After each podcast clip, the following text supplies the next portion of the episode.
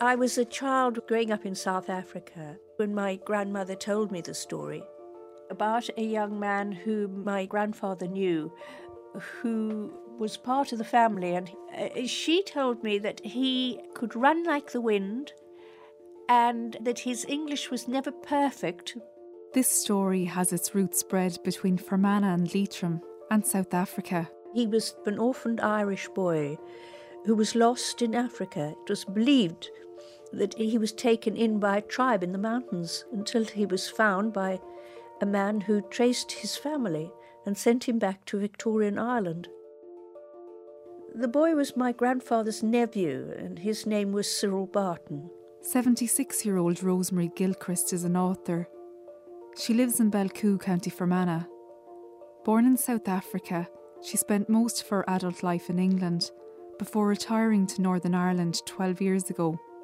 First of all, when I was in England, I wondered about Granny's story, and um, I think I thought it, you know, would be interesting to try and piece together. And that was when I started collecting bits to try and piece it together, to try and find out what had happened. Could this be true about Cyril Barton, an Irish boy lost in South Africa in the late 1800s, taken in by a tribe, then found and sent home to Ireland?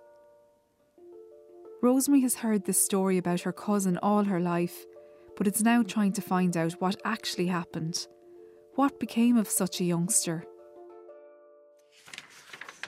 Yeah, all sorts of different things here, but it comes to the child eventually, I think. Years later, uh, I came across an old family document written by my grandfather's cousin, Emily Smith Vansbrook, County Meath, and she had written down what she knew about each family member and the families into whom they married. Cyril's mother Florence and his father Folliot left their home in the northwest of Ireland in 1875 and emigrated to South Africa in search of their fortune and a better life.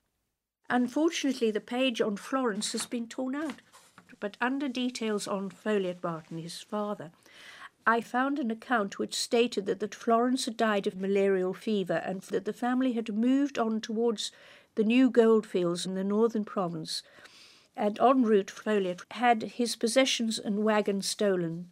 Uh, only he was killed, but the maid grabbed the child and ran into the bush and eventually took him to her tribe in the mountains. Nothing more was heard of the child for many years, although all inquiries were made as to what had become of him. This account was written in 1920. We don't know how accurate it is because it's by somebody in Ireland and we don't know how they got their information, but it says. Years afterwards, his grandmother, Mrs. Barton, had a South African newspaper sent to her in which was an account of a white child having been found by a hunter in a tribal area far up country. She at once got into communication with the hunter, and eventually Cyril was brought home to his father's people in Ireland. The Irish account says that the hunter mentions the incident in a book. The story of how he was found is, I believe, told in Behind the Scenes in the Transvaal by David McKay Wilson, whom I'm told was the hunter who found Cyril. This led Rosemary to finding a second account, this time a South African account of what happened to Cyril. And this gave me the clue to look further to see if I could find out more about this orphan child my grandmother had spoken about. Through her local library, Rosemary sourced the book written by a David McKay Wilson, the man who claims to have found Cyril, and published in 1901. On the day of my arrival at the Kantoor, I had noticed a white child, not more than six years old, chatting freely in Kaffir to the native servants, and acting in every respect just like a Kaffir child. He was clad in scanty rags, but his face and general demeanour suggested a certain refinement one would scarcely expect under such circumstances. Nobody seemed to know anything about him, except that the child now lived in the bush with the Kaffirs, and in all but colour was one of them. Kaffir was an Arabian word that just covered everybody who was black. Any uh, white or black South African, for instance, reading now would be horrified by the use of that term. But in those days, it was just a general, you could have called them just the black people, you know. I spoke to him in English, he understood me with apparent difficulty, but answered in Kaffir. I found that he was living the life of a wild animal, hiding in the bush the greater part of the day, emerging by stealth to scrape the leavings of food in the Kafir cooking pots. Meanwhile, I never missed an opportunity for tracing the origin of the youngster, but learned very little until an old digger suggested that the father was probably an engineer who had died in the camp, and he gave me the name. History has a strange way of being recorded. We have two varying accounts of what happened an Irish version and a South African version. Now confusion set in. The hunter's account is not quite the same as that of Emily. Having known this family story for most of her life, now more than a hundred years later, Rosemary's attempting to unravel what's always been a mystery in her family. What I've always wanted to do is find some sort of diary or anything like that that he might have produced, or any sort of wrote down his life, you know, because even for the Victorians it must have been quite exceptional, the things he'd seen and done. But so far I haven't been able to track anything like that down. This is the uh, family tree and To start our search, we take a look back to Cyril's parents and their background with the help of Leitrim historian Porrick Cullen. goes on for miles. Like the Magna Carta or something. So I've just unrolled the bit relevant to us today. So those are all the 14 children. Cyril's mother Florence was from an Anglo Irish family called the Lyons Montgomerys from Leitrim. As landlords in the area, the family led a privileged life. I'm from Killargy, where the, the Lyons Montgomerys had their big house. Her father, Hugh Lyons Montgomery, held the office of Member of Parliament for County Leitrim. He lived the real high life of what he thought was a country gentleman. You know, picnics on the lawn and all that, and croquet, and um, he had his own hunt. He gave great parties, once a month at least, on Saturday nights where all the neighbouring gentry came. And then, of course, he had to match off all those daughters of his. And that was the big thing amongst the gentry, inviting eligible young men. The marriage of Cyril's parents was announced in the local newspaper. This is the uh, marriage of Florence Maud, daughter of Hugh Lyons Montgomery, from Killargy Church by the Reverend J. Hurst, to Folliot Barton, third son of the late Colonel Barton, the Waterfoot County Fermanagh. The Bartons were also well known landlords in the area. Cyril's father, Folliot, trained as an engineer in London and was involved in railway survey work in Ireland and around Europe. He was a young engineer. Yes, he was a professional man. That would be quite in order that they'd be paired off. While nothing remains of Cyril's mother's house in Leitrim, Rosemary can go back to the Barton family home, which still stands in Pettigo, County Fermanagh. The house is now owned by Inica Lone, whose mother in law was a Barton. She has never come across Cyril's story, but the name Folliot, his father, and a connection with mining rings a bell with Inica. don't know whether he ever lived here, you see. She roots out a book about the mining heritage of Sligo. Here, Folliot. Folliot. It is Folliot. After his travels to Europe, Cyril's father came back to Ireland and set up a mining operation on Benbulben. Right, that's something that we We haven't come we across haven't before. come yeah. across, no. Ah, you didn't know No. No. So the Bartons had money invested, presumably, in that. Well, I. Uh, well, it says 1870 to 75, as in yes, it that does. he would be it? operating there. I suppose. Yeah. I don't think it lasted very long. The whole thing, wasn't it? Oh, well, it says there too. It Yeah. looks like Gerald Foley or something. Does that mean anything to you? The author is called. Uh, Jerry Foley. See, mining would have gone on in this valley for 120 years. We tracked down Jerry Foley, a retired engineer who's been researching mining in Sligo for over 20 years. He takes Rosemary and I up the mountain where Cyril's father once mined. We're at the southern end of the Gleniff Valley, County Sligo. You're looking down towards Donegal that way. Now, on a clear day, you'd see the Blue Stack Mountains and right up into, into Donegal. We stop at a derelict stone building at the foot of the cliff face. The local historians say that it was built by Folliot Barton to house miners. There's an area on top of the mountain called Glencarbury, which just comes within a few metres of the top of the cliff, okay, and about a quarter of a mile back from the edge of the mountain or the cliffs is where Folliot had his mine. This was a large scale operation that would have needed a lot of investment and investors. Jerry believes that Folliott was an innovative engineer for his time and would have been well known in the area because of the employment a business like this would have created. But things didn't go to plan. Just like today, mining back then was a precarious business, and the enterprise ended five years into a 21 year lease. But it didn't, it didn't last that long, you know. I reckon that it costs an awful lot of money, and I think it broke him really, you know what I mean? Like, he would have had to go for loans for it, you know. Like, he was a very good engineer, and he was a very ambitious engineer, you know, but he probably just overstepped himself a wee bit in that, you know. Newspapers from January 1875 report news of Cyril's father's bankruptcy. I had no idea that Folliott had been listed like that at all. Yeah, he might have put all his money into it and then it didn't come to anything. That must have been considered by his family anyway something of a disgrace. SS Asiatic, Tuesday, 9th February 1875. A hurried escape from Ireland followed. After being declared bankrupt, Folliott and Florence, who was four months pregnant with Cyril at the time, left their home and mine and headed for South Africa. My dearest children, Florence wrote letters home from the moment they set sail. we left Southampton a little after 12 o'clock on Friday, but were obliged to anchor until 7 o'clock the next morning because the fog was so thick. We got to Plymouth last Saturday night. Some more tough customers got on board there. The late 19th century was a time of colonial expansion in South Africa.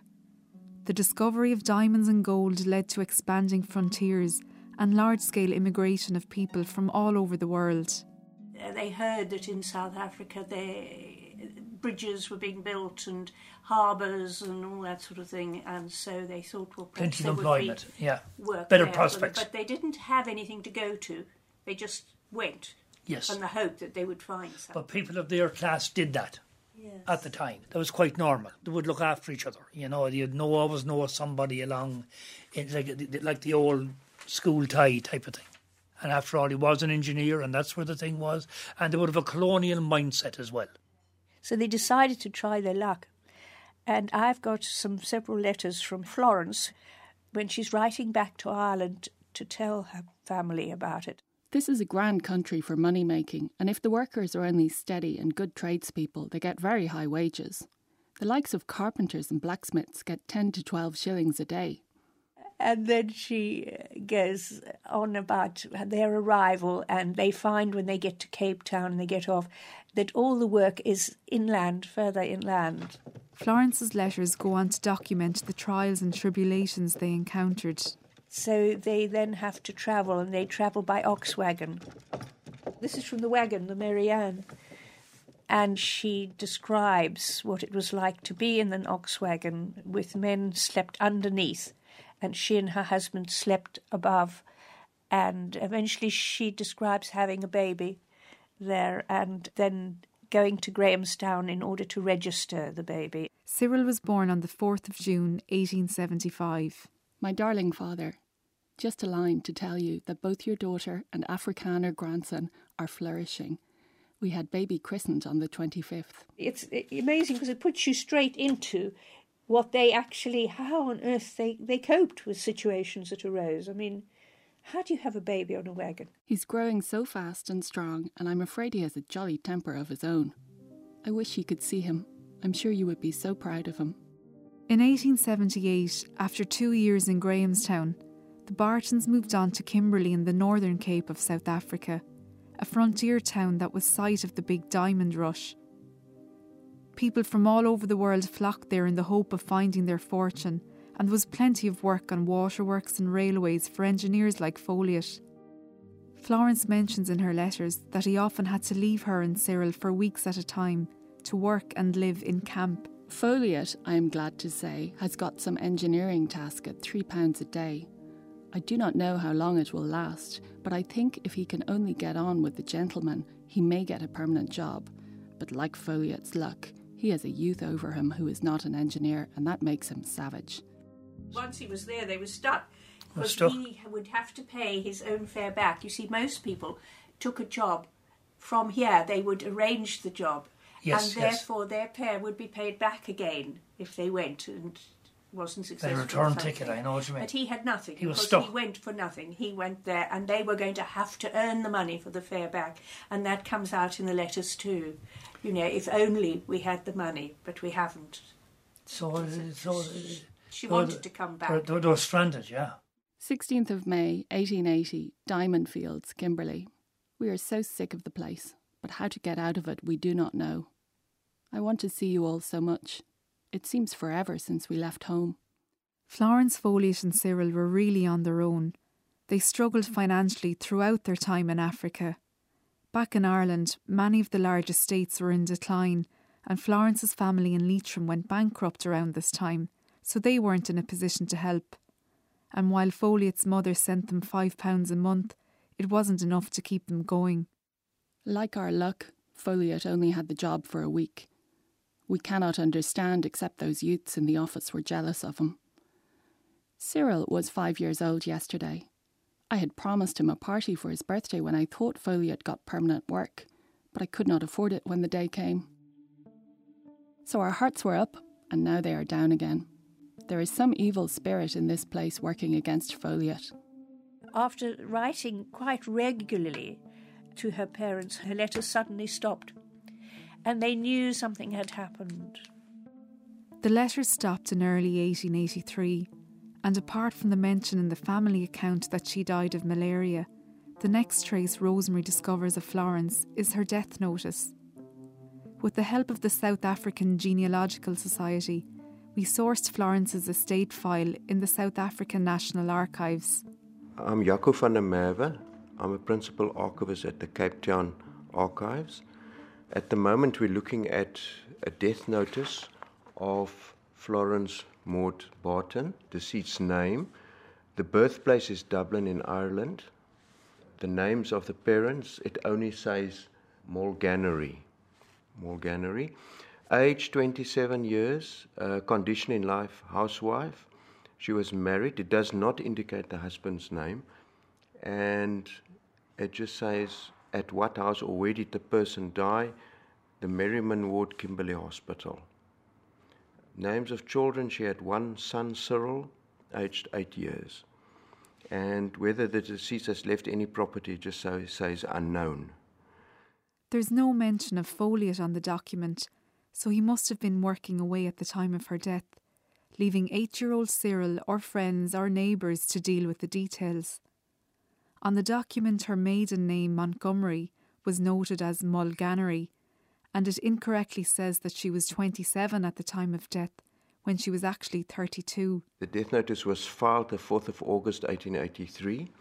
The death notice does not indicate the, the, the cause of death. I see it happened in, in, in the winter months of 1883. We, uh, July is cold in the evenings, warm during the daytime. So, cause of death could be, as a family story goes, she had malaria. That's a possibility in that area. But then again, from personal experience, a lot of people, because of the severe cold evenings, and if you're outside, you could get pneumonia, bronchitis. That's also a possibility. Or maybe a combination of a number of illnesses. It confirms the fact that she died in Kimberley. So poor Cyril, because if he would have been there, but hopefully there were neighbours around, and people would have taken him in if she was taken into hospital. She says somewhere or other oh, that he's far too attached to me. That's obviously because she's got to have him with her most of the time. So can you imagine what it was like for him when she died? It must have been earth shattering. Word of Florence's death made it back to Ireland either through a letter from Folliot or through the press. Fermanagh writer and historian Seamus McAnny. Very often, what happened was that the notice would have been published in the local paper in South Africa and then one paper copied from another. Just like in the Irish newspapers, we often see American papers, please copy. Like nowadays with Facebook, you share. The old newspapers worked in a very similar fashion. If you saw something in, in a paper that was of interest to you, you put it in your newspaper. And so news spread that way. He helps Rosemary and I search through microfilm of old newspapers in Enniskillen Library for anything to do with Cyril's story. So here we have the Fermanagh Times Enniskillen, 6th of September 1883. The births, marriages, and deaths are up in the top left hand corner. And here we have Barton, 26th of July at midnight at Kimberley, South Africa. Florence Maud, wife of Folliott Barton Esquire and daughter of the late H. Lyons Montgomery Esquire of Belhavel, County Leitrim. The other thing to note is that she died the 26th of July and this paper is the 6th of September. So that shows how long it took for the news to get home. We could find nothing else connected to Cyril's story in the various newspaper archives and wondered how we could confirm what happened next to Cyril and his father. Going back to the Irish family account of the story, Folliott and his son Cyril left Kimberley after Florence's death and moved to a place called the Devil's Kantoor in the northern Transvaal region of South Africa, a distance of 900 miles from Kimberley. They'd found gold and they called the area the Devil's Kantoor, which is the Devil's Office. It's described in old writings as a place with a sinister atmosphere, lying on a plateau among giant sandstone boulders which looked like monsters at the edge of a great drop into a valley not a place hospitable to an eight year old boy like Cyril. It was later renamed Kaapsehoop, meaning the hope of the Cape. I'm Hans Bornman. I am an historian and I've written some 30, 40 books on the history of the area and, and, and South Africa. The South African Genealogical Society unearthed a file relating to Cyril and his father's time in Kaapsehoop. We sent it along with the two written accounts of the story to Hans Bornman in South Africa. He studied them in detail, and with his extensive knowledge of the area where Cyril was lost, he helped us fill in some more gaps. This is the story of the prospector of that time. Gold was discovered in 1882 at Kaapsehoop. Remember, prospectors were medical doctors, sailors, you name it, engineers. They were all focused on gold. Gold was the answer. I think that Folliott was chasing his fortune. Definitely, yes. To be able to get his story here, when he got to Kaapsehoop in 84, he was actually struggling. And when he didn't make money in Kimberley, I think he came to Kaapsehoop to see if he can make any uh, money out of gold by prospecting to try and save his position to find money. I think he wanted to go back to Ireland, but he didn't have money to return. Otherwise, he would have returned after his wife's death. This wasn't the dream that Folliott had embarked on. With his wife dead and having to drag his eight year old son through the wilderness in the hope of prospecting for gold, this was an existence far removed from life in the big house in Ireland. Out here, it was about survival. Uh, most of these people were people moving through, they were diggers and they were prospectors and they were miners. They moved where they could find gold. It was a day by day life for the prospectors and gold diggers in Kaapsehoop, and in this wilderness it was unlikely that there would have been women and children living here. What would Cyril and his father have seen when they arrived in this frontier town? Well, it would have been a lot of shacks bars, etc., and then this hotel. That is what Burton would have found. And the only place that he could stay was in the hotel. We find a receipt for this hotel in Folliott's estate file. It was owned by an Australian man called Walsh, and we can only assume that Folliott left Cyril there when he went out into the field to prospect for gold. The boy had to come with him. What else would he have done with the boy? Well, his wife died. He had no money. He had to come and find gold. He had no family in South Africa, as far as I know. I think he expected to get money or gold, most probably to return to, to Ireland. That's the only reason why, but why I think he brought the boy. But who else could he have left it with? That was the only reason. Folliott Barton, um, his estate. While the family story tells us that Folliott was murdered, documents in the file include doctor's receipts and showed that he was staying in the hotel when he died. J. E. Ashton. So that must have been the doctor that was called. Called in, yeah. Must have been, yes. Because of seasonal rains and storms, Hans estimates that Folliott and Cyril arrived in Kaapsehoop in March or April of 1884. This was the most dangerous time for malaria. If malaria was not treated in time, the patient developed blackwater fever, which was fatal. When he got ill, now malaria takes approximately 14 days. And after 14 days, if you don't care for it, you are going to have a problem. Then you get what they call blackwater fever. And that, it seems, is what happened to Folliott. He died on the 25th of April 1884, and there's a record of his burial in an unmarked grave in Kaapsehoop Cemetery. This is the cemetery of Kaapsehoop. A lot of people were buried in unmarked graves, including Folliott Barton. Tour guide Louis John Haveman. No stone, no stone, no inscription. So these are all unmarked. Being paupers, of course, I think I'm presuming in the in the case of Folliott Barton, there wasn't enough money for a gravestone, so you know he was buried in an unmarked grave, as were very many others as well. So unfortunately, we don't have any idea which one is is his grave. So there's a hell of a long way to come to die as a pauper in an unmarked grave. And you come out by sailing ship for 40 days, get out here, walk all the way here, and you end up in a pile, under a pile of rocks like that. It's rather sad. And in the case of Folliott Barton, I mean, uh, anybody's guess where he's lying. We don't know. Cyril had now lost his father just months after his mother's death, and because of their nomadic life, probably the only two people he had known for all of his life. At eight years old, he was left all alone. The big surprise in Folliott Barton's estate file was to find an original letter written by David Mackay Wilson, the author of the book that contains the South African account of Cyril's story. He was the Gold Commissioner and arrived at Kaapsehoop on the 1st of May 1884, only five days after the death of Folliott. He died on the 25th of April, 1884. And five days later, Wilson arrives on the scene. And he now has to report this death to the Master of the Supreme Court. David Mackay Wilson wrote to the authorities to report Folliott's death, saying that he left a son of eight years, £11 cash, and some clothing. And now we come to Cyril. Wilson knew this boy, although in his book he said the boy was there for a year and living under blacks, under a tribe. Now, coming back to the tribe, I did research on the tribes of the, of the Lowveld.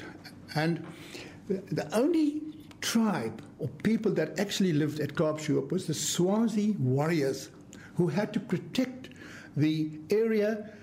The facts that Rosemary is discovering don't always chime with the written accounts of the story of her cousin Cyril, which say that he was looked after by a tribe after his father's death. I went and spoke to some of these people. I wanted to find out about this white boy that he was talking. Nobody knows about that.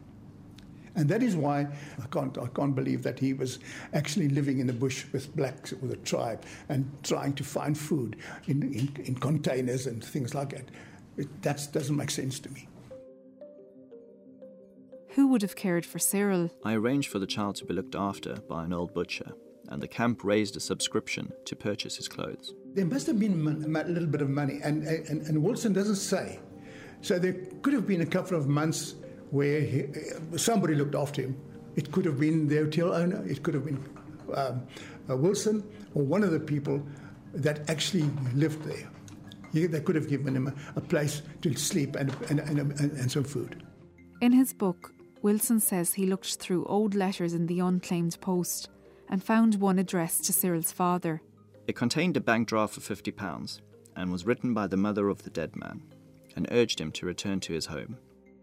I communicated with the address given and in due course received an interesting reply, from which I learned that the waif was the son of a man of good family and that he was the heir to a considerable property. And the boy was then by Wilson because he couldn't leave them. He then made contact, and I'm sure that he had the address. Money was remitted to enable me to send the child to England, and I sent him in the charge of two trusty Kaffirs to Newcastle in Natal, a distance of some 300 miles, every yard being travelled afoot. I don't believe that he was sent down. He was taken down by coach. Once contact was made with his family back in Ireland, it's highly likely that rather than travel by foot, the 300 or so miles from Kaapsehoop to Port Natal, present day Durban, that there would have been coaches moving through the goldfields, carrying food supplies and building materials. That may well have been the way. The only thing that worries me about that is what happened to a child of by then nine when he got down to Durban. How did he know what to do and where to go?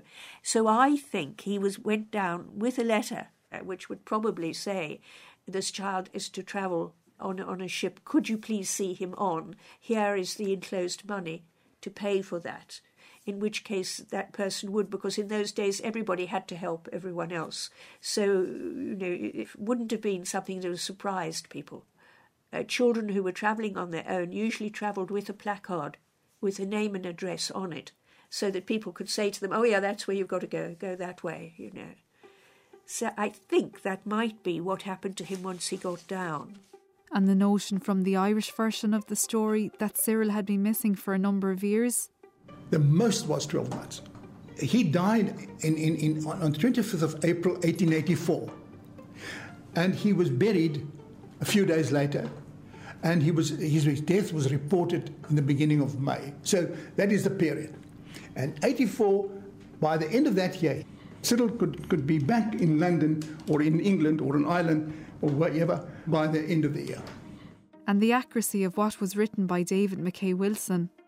Wilson, per se, if we look at his book, and I've, I've analysed his book, he was a bit too keen to prove himself as the hero of getting this boy back to England and finding a letter, etc. Although he knew, he knew the man's uh, name, he knew the boy's name, because in his letter, five days after his death, he could inform the government what has happened. So that story, please ignore it because it's not true. With this new local knowledge from Hans, and having seen primary source documents from the archives, what does Rosemary now think? Definitely, I would definitely agree with that. I think he romanticised the story of the boy because he says in the book that he was the heir to a considerable property. And we know from looking into the family and talking to the Barton family that he was not the heir to anything. He stuck to the basic history, but he just added little bits here and there to make it more interesting. Please remember one thing uh, stories are told, and each one adds a little bit of story to it. I mean, if you want to dramatize a thing, what's wrong with that by killing the guy? These people didn't think that we would ever do research work and be able to come to that conclusion that it's true. It's not true. I went th- through the shipping records, but this is a Ah. South African Passenger passenger list, list. right. It's from 1884 as well. Now it says Master Barton.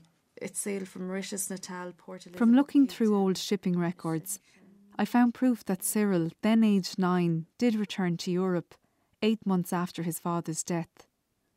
Contrary to the written accounts and the story that Rosemary has always believed to be true, there is no evidence that Cyril was looked after by a local tribe. So, what really happened during that eight month period, we'll never know. Go Bay, Madeira, and St Helena. And Gosh, it certainly went around. Following a four week voyage on the Norham Castle ship, presumably making his way on his own, Cyril arrived in Plymouth on the 17th of December 1884. But you see, there was no telephone, no quick communication. So, what I want to know is when he got back, what happened to him at that particular point? Because the Lyons Montgomerys were spread round the world, there was only the Bartons to go to. We don't know if Cyril made his way from England to Ireland at that stage, but we find another clue in the 1886 Irish Calendar of Wills, an annual summary of will and probate information. His parents' names are listed in this catalogue. And he's mentioned this brother, Thomas Lloyd Barton, is mentioned there as the, is that the executor of, of Folliott's will. Cyril was put into the care of an uncle in London, Thomas Barton, a tea merchant. So he made his brother officially because Thomas was obviously close enough to Folliott for Folliott to have made arrangements that if anything happened to him, this brother would have been in charge. There you are, we've had another breakthrough. St Paul's, a secondary school close to where Cyril's uncle Thomas lived, have a record of Cyril starting there in September 1889, aged 14, and that his Uncle Thomas paid his school fees. We've no record of where he was schooled in between. We can only guess that he was tutored at home. I am sending you a number of letters written by my mother from South Africa. They were among Aunt Henny's possessions when she died. Our next clue as to what happened next to Cyril is to be found in a letter he wrote to Rosemary's grandfather in 1933, passing on his mother Florence's letters. When you have read them, you can burn them. It's written on paper with an unexpected letterhead. The Office of the Controller and Auditor General of Ireland, Merrion Street, Dublin. Good afternoon, ladies. Nice Our search leads us to Dublin Castle and to the office of the current Controller and Auditor General, Seamus McCarthy. I should actually explain the circumstances whereby we came across these papers.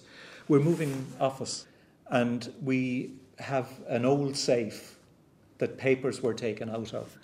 And I went through it and I discovered that among the papers was a set of files relating to staff of the office. And they were obviously very old. So they would normally then be shipped off to archiving. And it was by chance a couple of weeks later that your phone call came and a request for did we have any information? And there it was. It was the second one I put my hand on. That's incredible. It's almost like it was organised. It was supposed to happen. yes. Yeah. With documents such as letters, job applications, references, and contracts, the file is a treasure trove of information about what followed in Cyril's life, starting with a record of service that looks just like a CV. After finishing school, Cyril joined the British Colonial Service aged 20 and trained as an auditor. He was then posted to the Central African Protectorate, now Malawi, in 1889. Returned January 1902 to Exchequer and Audit Department, invalided on account of malaria. And then he was reposted to Transvaal. And then we have this record saying that he was ill Yeah. and took time off, and Permanently invalided from Transvaal in 1907. and that seems possibly to have been malaria. We know for certain that by 1909, Cyril, now 34, was living in Dublin.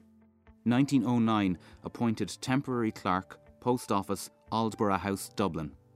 Served seven years engaged in accounting work. Retrenched due to outbreak of war and consequent reduction of staff. Interestingly, Cyril notes that he was not enlisted in the army due to a problem with his eyesight. Served in Department of Agriculture and Technical Instruction for three and a half years.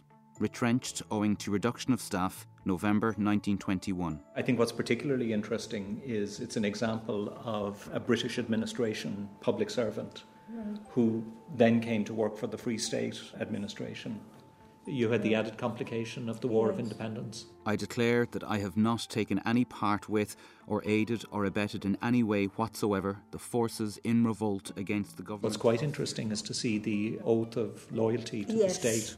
It certainly is reflective of the concern at the time that there be fealty to the to, to the state. Cyril Barton, 21st of March 1923. We've no photos of Cyril, but seeing his signature on original documents brings him to life. And there's an obvious pattern of Cyril constantly moving around, unsettled in where he lived and worked, which has echoes of his early life with his parents in South Africa. I think these are the conditions of his employment Yes. as a temporary clerk.